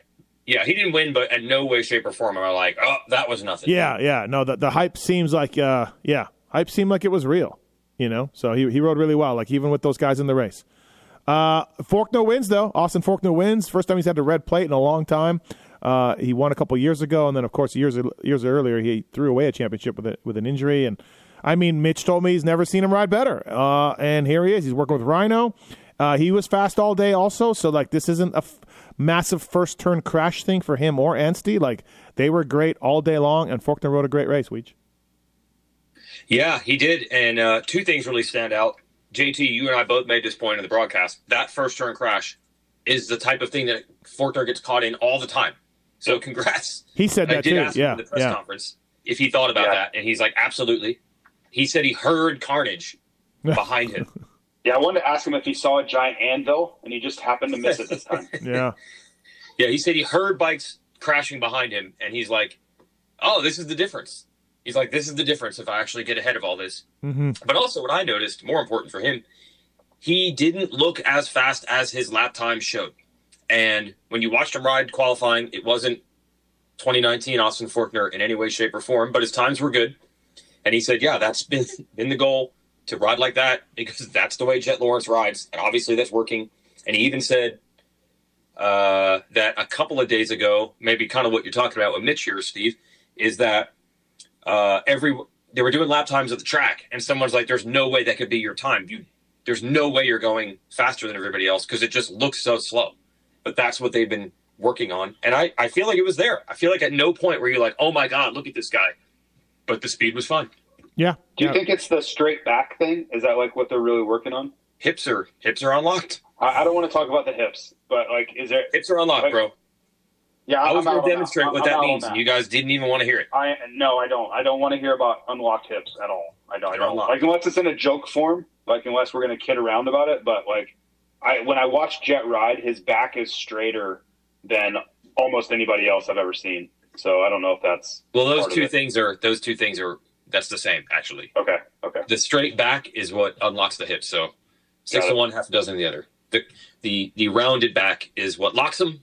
The straight back is what unlocks them. So there you go. Okay. I just you won't ever catch me saying that the hips unlocked is doing it. But if you're telling me that they're related, then I'm in. Yes, one leads to the other. Okay. You rode great. Austin Forkner, yeah. Good job for that. Uh, it almost sucks that there's three weeks off before his next race, right? Like you want to keep that going, but he rode he rode really well. Uh, yeah, but he gets to bask in the glow of that. I kind of like it for him. Like, you know, I understand what you're saying, like the momentum and all that. I get it, but he just gets to sit around. Like for a guy who's gone through a lot, like he's had a lot of turmoil and disappointment, and I'm I'm sure like self introspection of like, am I going to keep racing? Like, am I going to have to go get a job? Just to be able to just go to the practice track and have the red plate and do all that, like we don't know where it goes from here. I, I, I like it for him. I'm, I'm happy for him. I said this to him last year when we had him on the show, uh, and it was nothing against Robbie Reynard. I just thought he needed to get a whole new trainer, program, place to live, all of that, and it was nothing because, you know, Robbie was the reason. He just needed a fresh start. He just really needed. He kind of agreed with me, uh, which was which was nice because him and I. I mean, I don't really know him, so I don't know if he was like going to be like, "What the fuck," but. He, he at least agreed with me a little bit on that. Like I just think he needed just to switch it up, and he de- he's done that. So um, yeah, good job. Uh, Daxton Bennick, there was Daxton Bennick hype, Weege, flying the test track. There was that, and maybe this one was real too. Yeah, there was. Yep. I mean, I don't take much out of the flying at the test track in general, and then you know when it's a rookie, uh, you know a lot of times as soon as they get out there and there's tough blocks and there's lights and there's fans and all that, it, it completely goes out the window. But it really never did for him. And I know it's easy. Any of these results at this point, you could start saying, yeah, but Vialle and McAdoo Yeah. and Hammaker and Deegan were contenders. They could all get bonus positions, but wasn't Bennick also really fast in qualifying? Right? Yeah, I think so. Yeah, I think he was like in the mix the whole time. So I don't think this was a caveat or an Yeah, asterisk. qualified at all. seventh. Yeah, seventh. I think Yeah, it's really I good. feel like he was higher at some You points. think so? I, that's the question I have: is is this is this a result of the big crash? Because you, I mean, there were some heavy hitters down in that first turn. So I mean, you, you can only race who's in front of you. That's not on him to sort out, right? Yeah. Like you just take advantage of the situation. I just don't know if the next East Coast race is going to look exactly like that. I think, I think Bennick could be that good. Uh, the bike's good, the team's good, the people he ride with are that good. Deegan's hurt. I would go shock on down as affected, but I think Daxton can make a podium with everybody up there. I really do. Do you think like so? You think he beats Vialle, McAdoo, Hammaker, Deegan, like Y- yeah, yeah, I think he's in the mix. Okay. I think he's in the mix. Okay. Yeah. Um, you know, might need a little bit of help. I would say not One of those not guys. yet. That Okay. would be my take, but we're we're gonna find out. It's a great yeah, part. yeah, he rode, he rode, he rode really well, uh, and been hearing great things about him at the track for sure. Um, let's go to Haiden a little bit. I I don't know why they weren't telling everybody that he broke his wrist, um, but yeah, he said he sprained it and missed a week on the bike, and kind of was still playing that game. Whatever, they can do whatever they want. He it was weird to see. He was fastest in session one, untimed, like timed but not doesn't count fastest rider. So you're like, oh shit, like now he's got something. And then the second time and third time he was sixth or seventh, right? Weird to see that. I guess I he just, he was eighth, maybe. well, yeah, I wanted to make a statement and then kind of went backwards from there. Um, look, the kid, yeah, he had wrist surgery, so like, I don't know, like sixth or seventh or eighth or whatever he ended up qualifying, and kind of he almost won the heat. Like he caught McAdoo late in the race. That was great. Um, you know, he's going to be winded a little bit. He's going to be sore. All that. I thought, I thought that he could have salvaged, uh, yeah, third, fourth, fifth on the night without the crash. I mean, his bike was so bent up, um, and he got those points just like McAdoo. So, yeah, I mean, I, I mean, look, the crash sucked, but I thought the kid, considering the injury and the surgery, came off pretty good. Yeah, the the biggest variable or not variable, the biggest factor of all this for me is that they have this break now. Like Yeah. that is such a huge thing for him. Yeah. Uh, I guess did Brian say it was broken? Did someone say Brian did an interview? Did you guys talk to him?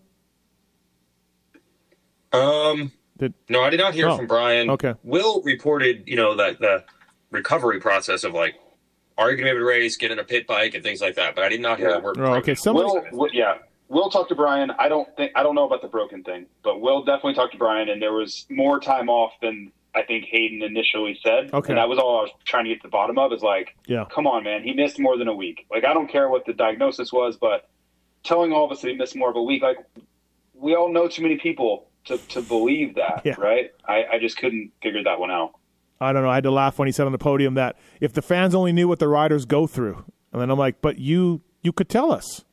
You would Yeah. look like a hero if you told us you broke your scaphoid and you had surgery. I mean, you could. Yeah, we'd all we'd all would be. ride at a track with endless amounts of people, like people, eh, just everybody. You're a huge star. Like you're never going to be able to Yeah. keep that, you know, But- like quiet. but just tell everybody, and we all go, "Holy shit, great ride!" Right. Yeah, Exactly. Uh, Yeah. I, I, it's weird, man. None of it made any sense to me.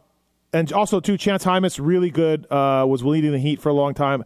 He put his knee down in the sand, the same knee he got repaired, and then he hurt it, and yeah, he went backwards in both the heat and the main. If people are wondering, then he crashed in the whoops in the main event as well.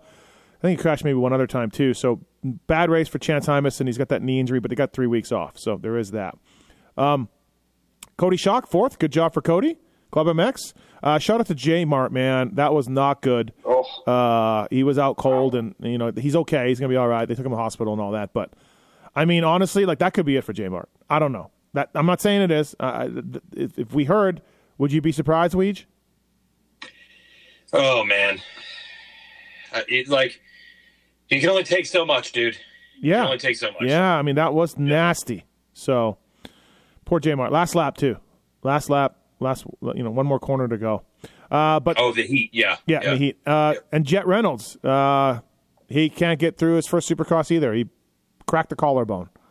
So tough day for Club MX, and then they got Cody getting a career best fourth on the night. Yeah. A lot of, a lot of ups and downs there. Um, yeah, yeah, something to celebrate. That I don't know. I think uh, as sucky as it is for uh, J Mart, who's been going through quite a few injuries lately, I think the Jett Reynolds thing is worse. Yeah, yeah, maybe I don't know. Not not great for him for sure. Um, Yeah, did you just guys see- collarbone, right? yeah, collarbone. Did you see Pierce Brown on Swoll in the heat? oh, It was a little Good grief. unnecessary. Jesus. wow. Like, and Jalek was like, I don't know, man. We don't have any beef. We we've never we never had run into each other. I don't know.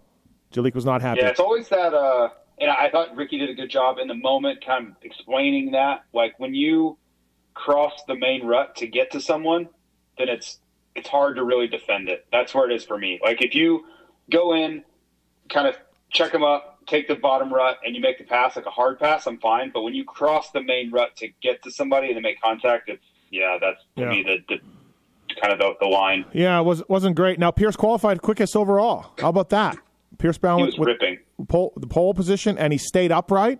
He got bad starts. He got caught in that crash uh, in the first turn, so he came from way back to fifth. Like he rode really well, and now Yeah. I'm thinking Pierce Brown could win a race. Weege, did you see how fast he was going on Friday as well? He was he looked great on Friday too. He did, but I mean, I feel like we've seen plenty of speed from Pierce Brown before, so I was like, okay, that's awesome. Yeah, I, I just thought he looked like the fastest guy. That's all I was like. I, and- and we know, right? He crashes a lot. That's the, the name of the game. Yep. We know with, with Pierce. I just thought he looked like he's always looked fast, but last year, like he didn't look faster than Jett. He didn't look faster than RJ. You know what I mean? Like he, he's good, no no doubt. But I was like, oh man, he looks like the fastest guy in this class, and we'll see what he does with that. You know, Steve's already making that point. I think he can win a race, but it kind of showed up right away on Friday. He looked great. Like I'm ready. Mhm. I'm ready to like think differently about Pierce Brown. Jalek probably is also thinking differently about Pierce Brown. um, but yeah, looked looked good. Ollie Stone was impressed as the manager. Talked to him at the end of the night. Uh, Jalek was also caught up in that crash and came all the way up to sixth on the Triumph. Triumph making their debut. You know, I'm not a uh, you know guy that looks at bikes and claims that I know set up like a lot of people. Seems to be like a fun thing that everybody thinks. Oh, that bike looks way off, and and usually that's uh, they always just claim the rebounds too fast, and then when you talk to suspension guys, it's like actually it's usually the opposite. Um, anyway, I I didn't see anything that made me think like, oh man, like they got some work to do. Yeah, I no, I talk. I was talking to I Stanton. thought it was great. Yeah, talking to Yeah. Stanton in the press box, and Jeff's a pretty straight shooter, man. Like you know, and he told me, yeah, bike's good. Is it is it the best bike out there? No, but it's right in line with everybody else. Bike's I good. thought it was good. Yeah. I mean, Evan Evan Ferry hole shot the LCQ from the outside. I know Yeah. it's not against factory bikes, but hmm I didn't see Jalek's bike handling poorly. I saw a really strong engine. Uh, yeah, I mean, I, I thought it was a really, really nice first effort. Jalek told me that his favorite thing on the bike was the, the turning.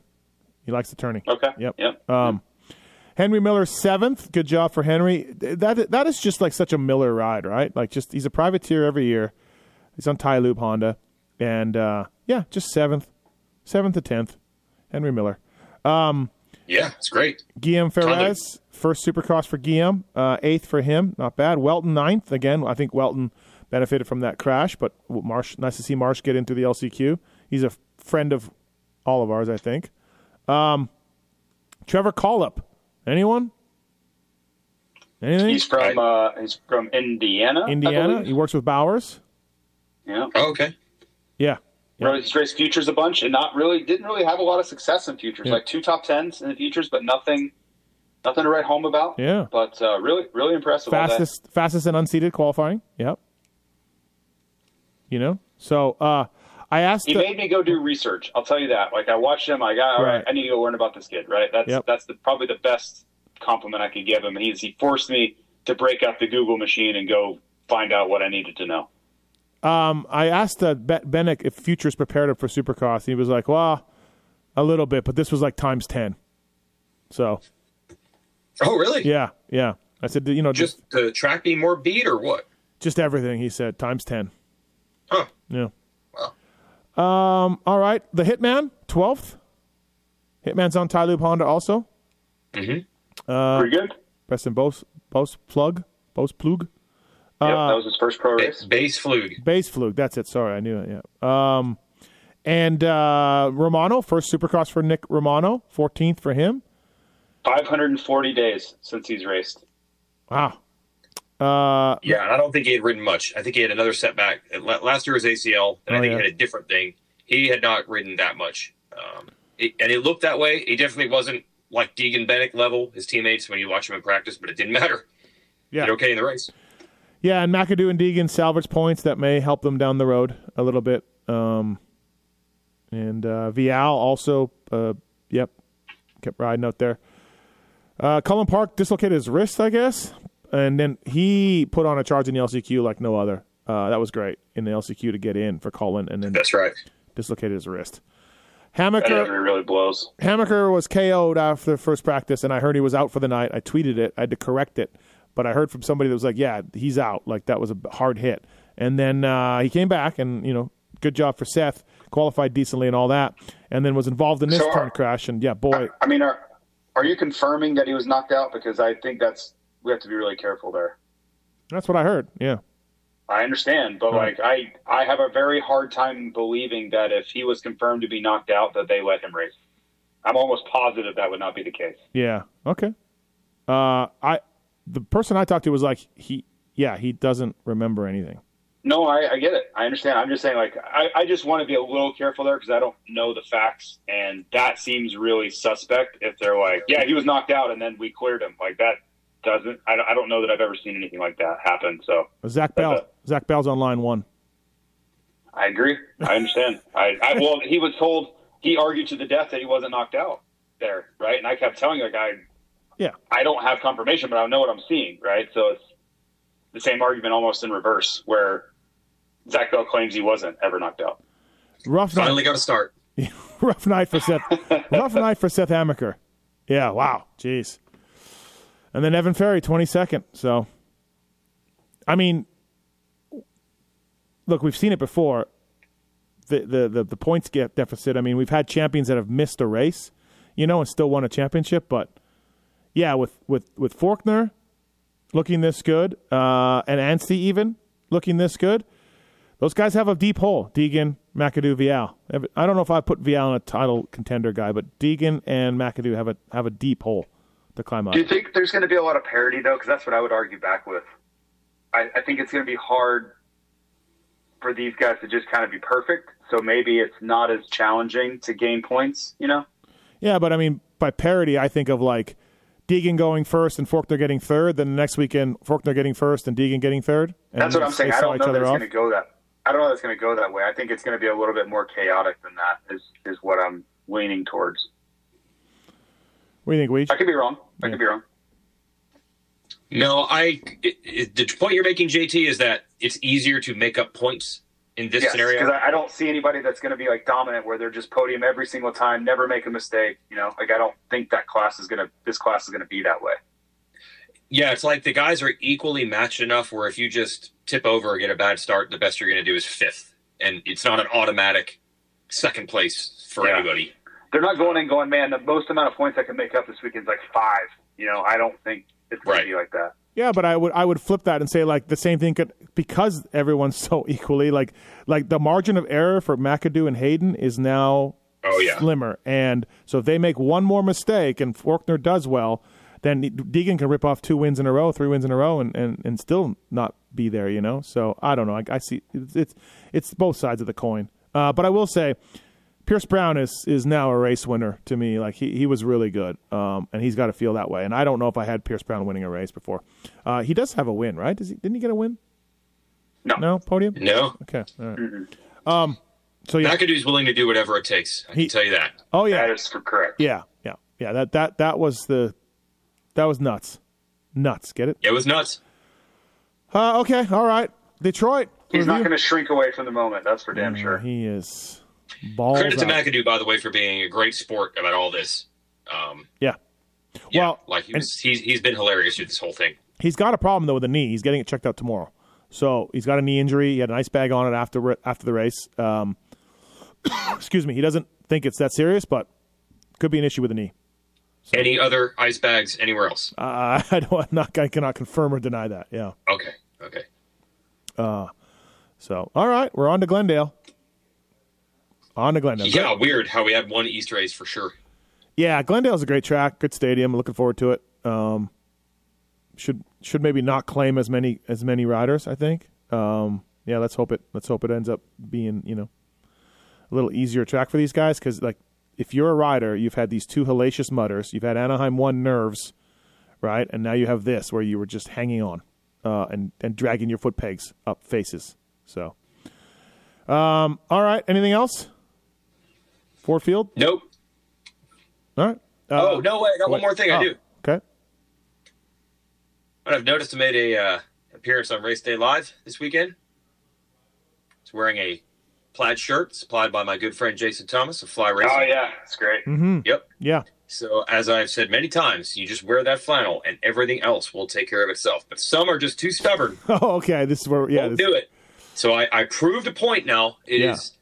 Been recorded in history. Anyone that wants to go to Peacock and watch Race Day Live will see me in the shirt on the broadcast. You want to be on Race Day Live, just wear the shirt. why do you say this when you were with me in the media room in the bowels of the stadium, and some gentleman that was either a dig dug or a flagger was like, "Where's your jacket, man? Where's the jacket? I was hoping to see Yeah. the jacket. Like, how how could, Unbelievable. how could you say JT, this? a guy came in the room, disappointed. He wanted to see the jacket in person. Yeah, Yeah, because Steve won't shut up about it on no, the shows. because it's a because it's a massive hit, and this gentleman. Oh right, yeah, yeah. It's just it's just roaming like it's just ripping through the pits. It had nothing to do with you talking about it incessantly. Can't Weege, he can't he can't even give me like a little bit of credit. He can't. He No, can't. because you're oh god, you're you're twisting what it hurts you. To, it hurts you to say like, oh yeah, you know, the guy wanted to see a nice jacket. It's just a jacket, man. It's just a jacket. see you get you get you get no no recourse. from Just a me. jacket. Yep. I do you think I paid that gentleman Weege? Do you think I set it up for you? Like, hey man, Weege is going to be right here. Come by. Like, do you think I You- Your, your propaganda that you, you put out on the street, your propaganda. propaganda? Okay. They want to be a part of the propaganda. part of the show talk. That's what's happening. Like they they know it's a thing, so they're they're piling in. Like it happens all the time. Oh, okay. Jacket propaganda. Well, listen, uh, I did, I did Weege. Uh, I felt your flannel, your fly flannel. I felt it, and You did. To to see if it was that same sort of feeling, and you had said no, we washed it. So there's hope there. Yeah. Yeah. Yeah, give it a run through the wash and dryer. Right. It's, it's uh, quite comfortable. Okay. And I am sorry. I, I did go to the press box, but I'm sorry we were not able to uh, make dinner plans on Friday as I planned. We just had a lot of rehearsals. Mm-hmm. Yeah. Real late. Uh, JT was as well. Yeah. Sad. Uh, it's sad. It's sad. Yeah. People. Well, you stay by the airport, so that would. I mean, there's no shot we were doing any of that with you staying at the airport. Hmm. I, I I can't drive in. I can't. It's twenty minutes I minutes don't away. think you were. Go- were you going to? I don't believe you were going to. I was told no. I was told early in the week rehearsals are happening. Yeah. Yeah, yeah. JT and I were Rehearsals are busy. always I on didn't, I didn't even eat dinner. JT, did you? Did you even have dinner? Of course, I did. JT. It's sad. Take It's sad. going, Hey, and man. listen, No, everyone. no, I'm not. I'm not shying away from this at all. I just know that there's no chance this was ever happening with Steve staying at the airport. Everyone has noticed what you two, the things you two guys have said and Oh, done. okay. So Right, it's not a right, problem. right. It's not just me. Maybe, yeah, maybe maybe this week, guys. Maybe. We were absolutely not at two separate, very, very high end dinners on Friday, and then eventually morph those two dinners into one mm-hmm. in one very high end setting with some very high placed people. We definitely were De- not doing that on Friday. Definitely not. Absolutely No, not. that was not happening. No, it's okay, man. I just had like a bowl of cereal in my alone in my hotel room, so it's cool. No problem. You had a bowl of cereal. No, but it was the most pathetic dinner I could think of to say. I did not have a bowl of cereal, but yeah, yeah. Separately and unrelated to this, shout out to Mike Bonacci and everybody at Club MX. Love those guys, but completely unrelated to what happened on Friday night. I heard there was even a troll train sighting.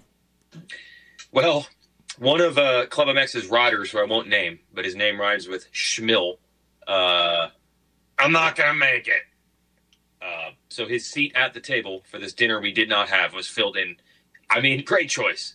Must have helicoptered in Alex Martin to fill the seat at, at this dinner that didn't happen. I love how Phil is like he's the gossip king in all the group texts, right? Knows all the Yep. he wants all the gossip, knows all the gossip, got me in trouble with Cade, all the gossip going on and on, right? and then when it comes to Enzo Lopes, like not racing, just quiet. No word, nothing. Nothing. And it turns out that Enzo was never going to race this race, or at least for a little while. I mean, it was known for a little while. And, and and Phil just yeah, just just didn't bother letting anybody know that. Just yeah, you know what? Yeah. You wouldn't be surprised, JT, but on this group text with Phil and Steve, they're constantly accusing. No, you're the one that always leaks. No, you're the one that can't be trusted. No, you're Oh the wow, no, I. I would never see that coming from Steve. Not that that's nothing like my my engagement at all. or or Phil. Are you surprised it comes from? Just Yeah, I, I mean, It's both. It's both saying He- it to each other. he- Yeah. Phil's always really nice to me. Like we don't have the same level of uh, rapport that Steve does. So listen. Uh, uh, Great. I, I got a we I got a text that JT was in on uh, Saturday night with some confidential information, and I haven't said anything to anybody or put it out or anything. Nothing. Uh, because I was asked not to. So you know, I can. Oh. I've proven that I can hold on to something. Um, you know, Phil has not though, and Phil should tell us that his brother-in-law Enzo Lopes is not racing the opener.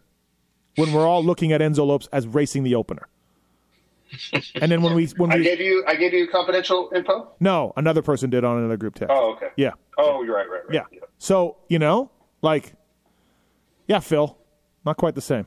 And then also Mike Bonacci um, said, "Is Phil coming on Monday?" And I said, "No, you know, he didn't race." And then Bonacci was very relieved, very relieved that Phil's not coming on. so, it's not going to tear into Dirt Wurx or tear into Yamaha transmissions or anything anymore.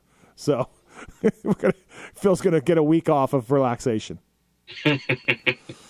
Uh, all right, Fly Racing, Racer X podcast, Detroit review. Uh, look for us in Glendale. Are we doing this uh, Monday? We probably should do this Monday, right?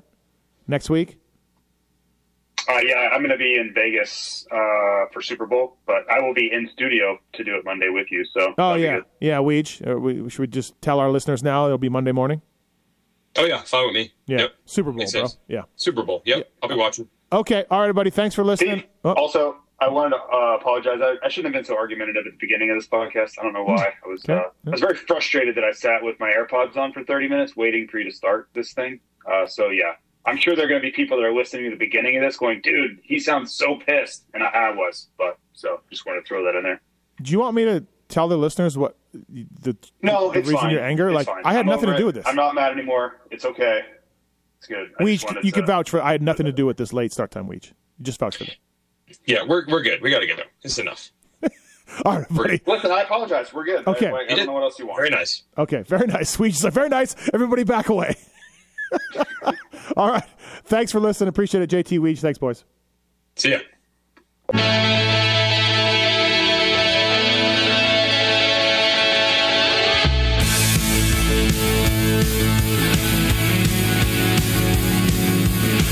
This has been the Fly Racing Steve Matthes Show presented by Maxxis Tires, Renthal, MotoSport.com, and Kuba Links on RacerXOnline.com. Thanks for listening and supporting our partners.